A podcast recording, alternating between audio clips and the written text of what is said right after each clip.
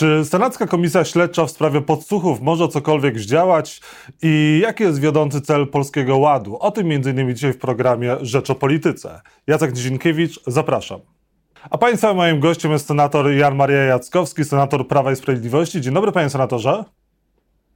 Dzień dobry panie redaktorze, dzień dobry państwu. E, panie senatorze, dlaczego pan nie wstąpił do komisji senackiej w sprawie, w sprawie Pegasusa? Yy, dlatego, że żeby być członkiem tej komisji, trzeba być desygnowanym przez własny klub. Przypomnę, że jest to komisja o charakterze parytetowym. To nie jest tak, że na podstawie zgłoszeń indywidualnych senatorów odbywa się nabór do tej komisji, tylko jeżeli ma się rekomendację swojego środowiska politycznego, albo koła, albo klubu. Ja takiej rekomendacji, ja deklarowałem wolę, że jeżeli byłaby taka deklaracja, to chętnie bym wszedł do tej komisji. Głosowałem za tą komisją, ale formalnie w ich pracach uczestniczyć nie mogę. Co nie oznacza, że nie mogę przychodzić na posiedzenia komisji, tak jak każdy senator jedyna różnica jest taka, że y, mogę uczestniczyć w pracach, mogę składać wnioski, y, mogę zabierać głos, jeżeli mi przewodniczący komisji udzieli, a zazwyczaj udziela senatorom głosu. Natomiast nie mogę brać udziału w głosowaniu i w, w procedowaniu, to znaczy w podejmowaniu decyzji, które wymagają głosowania. Kibicuje pan senackiej komisji? Chciałby pan, żeby wyjaśniła sprawę Pegasusa?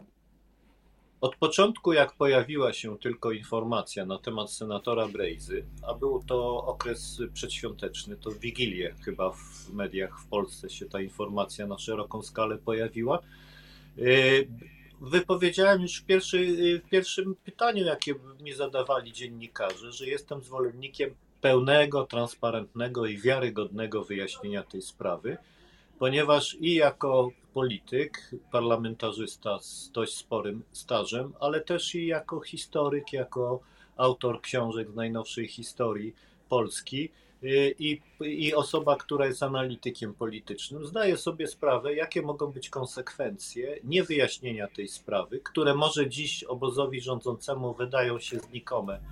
Y, natomiast w przyszłości mogą zaowocować bardzo negatywnymi y, rozstrzygnięciami i skutkami. I z tego punktu widzenia absolutnie tę sprawę trzeba wyjaśnić. Pytanie, czy Komisja Senacka jest w stanie to zrobić? No, na razie nie ma innego narzędzia, ponieważ nic nie wskazuje na to, żeby w Sejmie powstała komisja śledcza, która byłaby bardziej właściwa zapewne, bo ma miała więcej kompetencji śledczych, bo działa na podstawie specjalnej ustawy taka komisja z ogromnymi Y, uprawnieniami, między innymi przesłuchuje świadków pod odpowiedzialnością karną, y, czy, czy, czy, czy Od tych gości, jak których... pojawiła się tylko y, Także to jest, to jest, to jest taka pewna, no, nazwijmy to, atrapa, ale znaczy nie w sensie negatywnym, dlatego że Senat nic więcej zrobić nie mógł. No, powołał komisję nadzwyczajną, nie w tym sensie, że ma jakieś specjalne uprawnienia, tylko się nazywa nadzwyczajna, dlatego że w regulaminie komisje senackie dzielą się na stałe, a więc te, które są y, na stałe wpisane do regulaminu Senatu i nadzwyczajne, y, y, powoływane do specjalnych celów. Jest taka komisja na przykład nadzwyczajna do spraw klimatu w Senacie, a to jest druga komisja nadzwyczajna. Panie senatorze, czyli według pana powinna powstać e, Sejmowa Komisja Śledcza?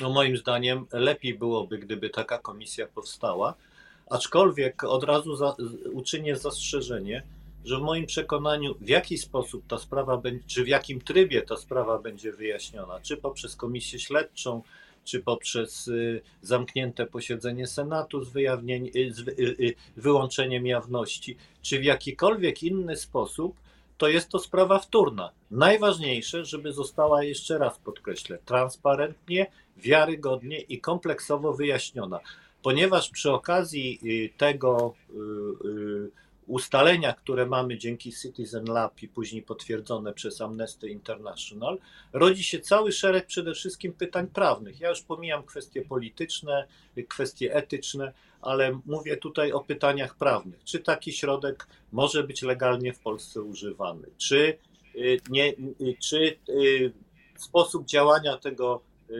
programu nie powoduje, że ważne informacje z Polski mogą się znajdować na serwerach innego państwa, czy w ogóle jakiejś instytucji poza granicami Polski. Czy sądy podejmując decyzje o zgodzie, miały pełną świadomość, jakiego rodzaju zgoda to jest. Czy służba, która występowała o zastosowanie tego środka, w swoim profilu działania i zadaniach statutowych ma akurat ten, ten rodzaj, y, no, nazwijmy to, domniemanej przestępczości y, czy zagrożeń, które ma wpisane w swoim statucie. To znaczy, jeżeli terroryzmem by się zajmowała na przykład CBA, no to nie ma tego wpisane w zadania CBA, tylko Agencja Bezpieczeństwa Wewnętrznego. I to wszystko są istotne okoliczności, Y, które mają wpływ na ocenę całości tego zjawiska, pomijając też aspekt polityczny, który wzbudza najwięcej emocji. Panie senatorze, to może być polska afera Watergate? Coś na miarę tego, co się wydarzyło kiedyś w Stanach Zjednoczonych, co też zmieniło bardzo scenę polityczną? Tego nie wiem. Y, nie, trudno spekulować, co będzie w przyszłości. Niewątpliwie istotnym, istotne będzie to, co będzie się da dalej działo? No dziś mamy doniesienia o kolejnym kręgu osób, które były inwigilowane ponoć przy pomocy tego systemu. Y, no, wiemy, że w tej chwili wiele środowisk, wiele osób sprawdza swoje y, komunikatory, swoje telefony, swoje smartfony y, i być może pojawi się dalszy krąg osób, w stosunku do których zastosowano tego rodzaju środki. I w zależności przede wszystkim od tego, jaki to będzie krąg osób, a mam tu na myśli na przykład y, osoby, które są aktualnymi politykami y, obozu Zjednoczonej Prawicy, będzie bardzo wiele zależało. A czy takim, a pan sprawdzał, czy pan był podsłuchiwany? Nie, ja nie sprawdzałem, rozważam taką ewentualność, ale w tej chwili nie będę składał deklaracji y, w tym zakresie. Natomiast, y, natomiast y, sądzę, że bardzo wielu polityków w tej chwili to sprawdza. Czy Marian Banaś jest e, wiarygodnym szefem NIK i czy pan e, uważa, że Prawo i Sprawiedliwość nie popełniło błędu e, głosując na Banasia? Czy może rzeczywiście Marian Banaś jako teraz niezależna osoba NIK jest dobrym prezesem, niezależny, niezależnie piastującym ten urząd, niezależnie od władzy? Panie redaktorze, ja nie głosowałem na Mariana Banasia podczas tego słynnego głosowania w Senacie. I, I na ten temat już się wypowiadałem publicznie. Natomiast wtedy pamiętam, że była euforia na temat osoby pana prezesa czy pana ministra, bo przecież był wcześniej ministrem. Tak jest. Jaki to fachowiec, jakie ma zasługi i niewątpliwie spore zasługi dla państwa polskiego ma. I to jest fakt obiektywny. Natomiast równolegle, już nawet wcześniej, przed tym wyborem, pojawiały się w przestrzeni medialnej Y, sygnały czy informacje, które no, stawiały pod znakiem zapytania y, prawdziwość oświadczeń majątkowych y, ministra Banasia. No i to, ale obóz rządowy twierdził wtedy, no, że jest to wspaniała postać. W ogóle kto się tej osoby czepia, no to mafie VAT-owskie, które straciły. No i to jest tak zwany czarny PR, czy, czy jakoś w ten sposób to określano. I teraz tak, okoliczności później, to co się działo wokół osoby pana prezesa, e, próba wpłynięcia na niego, żeby złożył rezygnację, to co się dzieje wokół jego rodziny, spowodowały, że pan prezes Marian Banaś stał się w tej chwili e, jedną z najważniejszych postaci naszego życia publicznego i osobą, od której bardzo wiele może zależeć. I z tego punktu widzenia, jego, że tak powiem, e, gdyby profesjonalnie były prowadzone te kontrole i tak powiedziałbym bez, nie na kolanach w stosunku do rządzących, a taka jest rola przecież prezesa Najwyższej Izby Kontroli i tak dzieje się w tej chwili, to wtedy okazałoby się, że z punktu widzenia interesu państwa polskiego, a więc tego, żeby działała Izba Najwyższa Izba Kontroli, która jest naprawdę naczelnym organem kontroli państwowej y, i w sposób właściwy wykonuje swoje y, obowiązki, to może się okazać, że prezes Banaś będzie takim prezesem, który z tego powodu będzie chwalony. Mhm. E, panie senatorze, kwestia polskiego ładu. Pan zyska czy straci na polskim ładzie? E, y, ja osobiście stracę, Natomiast y, to nie jest istotne, czy ja stracę, czy, czy, czy nie stracę. Natomiast problem jest zupełnie inny, który dotyczy w tej chwili bardzo wielu podatników, y, obywateli. Mianowicie ja w Senacie głosowałem za przełożeniem i wejścia w życie tego pakietu y, od 1 stycznia roku 2023. Poparłem ten wniosek, chyba byłem jedyny z Prawa i Sprawiedliwości, albo prawie jedyny ponieważ zdawałem sobie sprawę i było jasne, że ten, y, y, ten projekt jest tak obszerny, tak napisany na kolenia, z takimi kiksami, na co wskazywało nasze biuro legislacyjne y, w Senacie i, i opinie ekspertów, bo mieliśmy trochę czasu w przeciwieństwie do Sejmu, żeby się przyjrzeć temu pakietowi, że po prostu nie może być tak, że to będzie bez, bezproblemowo wchodziło w życie i będzie rodziło cały szereg implikacji. W tej chwili widzimy, że tak się niestety dzieje. I, i z tego punktu widzenia zadałem na ostatnim y, mm, posiedzeniu Senatu, y, złożyłem oświadczenie, czy interpelację senacką do pana premiera, czy rząd przewiduje kompleksową, y, kompleksową ustawę, tak zwaną czyszczącą Polski Ład, to znaczy właśnie prostującą te wszystkie niedoróbki, które w tej legislacyjne, które są zaszyte w tym pakiecie. Przy czym, od razu to podkreślę, Y, my na razie znamy przede wszystkim ten y, obszar, który dotyczy osób zatrudnionych czy pozostających w jakimś stosunku pracy, y, czy też na umowach zleceniach, czy, czy na umowach o pracę. Ale przecież zbliża się 20, to jest czas rozliczeń podatkowych osób prowadzących działalność gospodarczą. I tu jest zaszyte tak wiele różnych skomplikowanych, nieraz sprzecznych rozwiązań, i wzbudzających naturalne wątpliwości u przedsiębiorców i ludzi prowadzących działalność gospodarczą, że tu jest ten obszar, w którym może być najwięcej niespodzianek.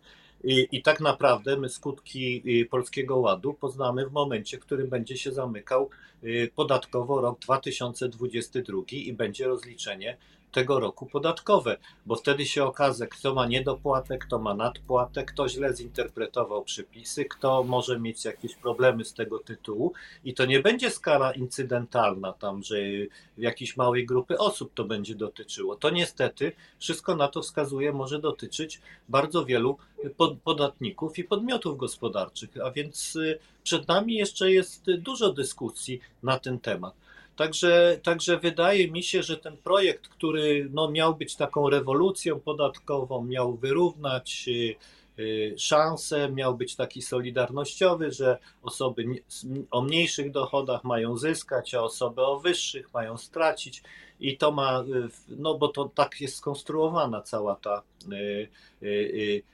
całe to działanie, no to tutaj nie spełniło tych, tych oczekiwań nazwijmy to socjotechnicznych czy propagandowych, które zakładano, a jeszcze na to nałożyła się inflacja, a przede wszystkim wzrost cen energii i gazu, y, co spowodowało, że ewentualne skutki dla tej części, która jest y, najniżej uposażona i która powinna odnieść, gdyby tej inflacji nie było, no takie odczuwalne czy, do, czy dostrzegalne to, że ma więcej pieniędzy w kieszeni, no to zostanie wszystko skonsumowane przez tę inflację. I tutaj problem największy jest moim zdaniem właśnie jeżeli chodzi o koszty utrzymania nieruchomości, w której się zamieszkuje, czy jako najemca, czy jako właściciel, bo tutaj kwestie ogrzewania, kwestie energii są bardzo istotnym czynnikiem i tu wzrost jest znacznie y, większy niż poziom y, oficjalnie głoszonej inflacji, a to są stałe koszty utrzymania